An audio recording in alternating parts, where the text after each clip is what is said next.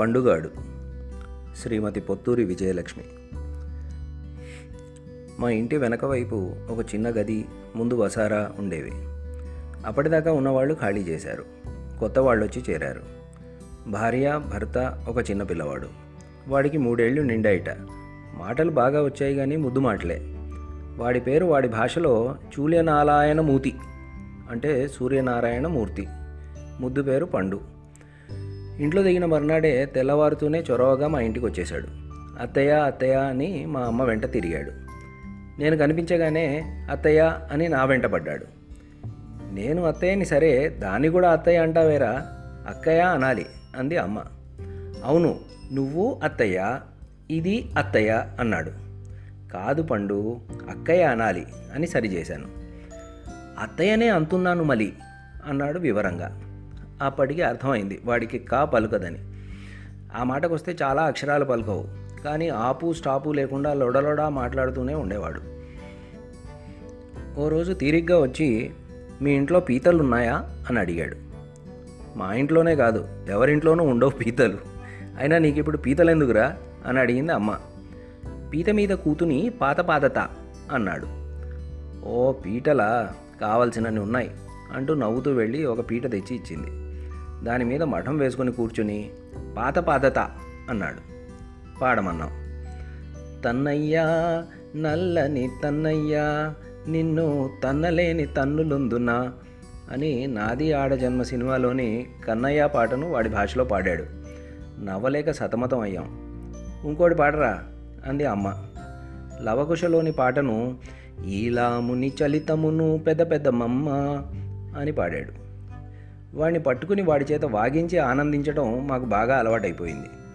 మా ఇంటికి ఎవరైనా బంధువులు వస్తే తెగ సంబరపడిపోయేవాడు. అబ్బో మీ ఇంటికి చాలా చుట్టాలు వచ్చాయే మీలు ఇప్పుడు లడ్డూలు ఇద్దీలు చేచుతుంతాలా అని అడిగేవాడు.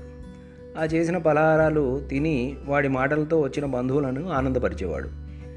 ఓ రోజు మా మామ వస్తే ఆవిడ దగ్గరికి వెళ్ళి మామగారు అయినాలాయన గోవింద అన్నాడు.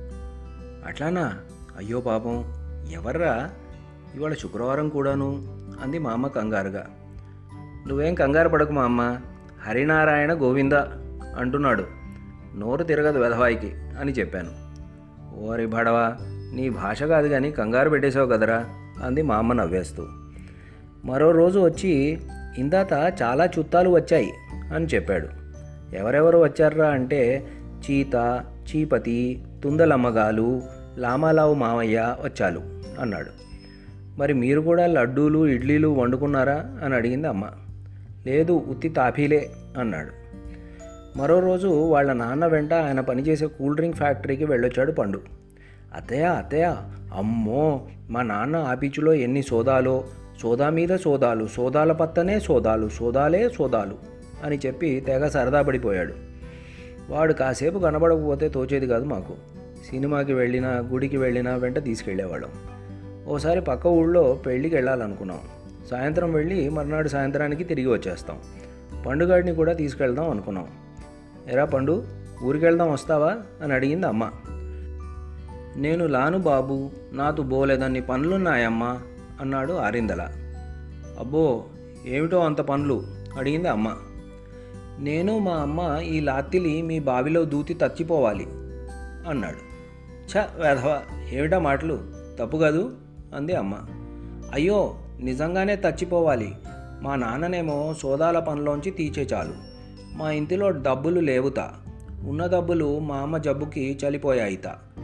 ఇంతేం చేస్తాం నేను పండు బావిలో దూతి తచ్చిపోతాం అంది మా అమ్మ. మీరు ఊలి తెల్లండి. మేమేమో బావిలో దూతి తచ్చిపోతాం. వాడికి వీలైనంత వివరంగా చెప్పాడు. అమ్మ గతుక్కుమంది. నాన్నగారి మొహం గంభీరంగా మారిపోయింది. చివాలన లేచి వాళ్ళ ఇంటికి వెళ్ళారు. అమ్మ వెంట వెళ్ళింది. ఎంత సంసారం గుట్టు అయితే మాత్రం ఇంత గుట్టుగా ఉండాలా? పసివేధం ముందు అటువంటి అఘాయిత్యం మాటలు మాట్లాడడం తప్పు కాదు అని మందలించారట. వారం తిరిగేసరికల్లా పండు వాళ్ళ నాన్నకి తనకు తెలిసిన కాంట్రాక్టర్ దగ్గర ఉద్యోగం వేయించారు మా నాన్నగారు. ఆ మరుసటి రోజు ఒక గిన్నె బొజ్జ కానించుకొని వచ్చాడు పండు. ఇవాళ మా నాన్న బోలెడన్ని చామాన్లు తెచ్చాయి. చంచి నింద. అమ్మ తహోని పిందివంతలు వందింది. పండు పిన్ని గాలితి ఇచ్చిలాలా అంది అన్నాడు సంబరంగా.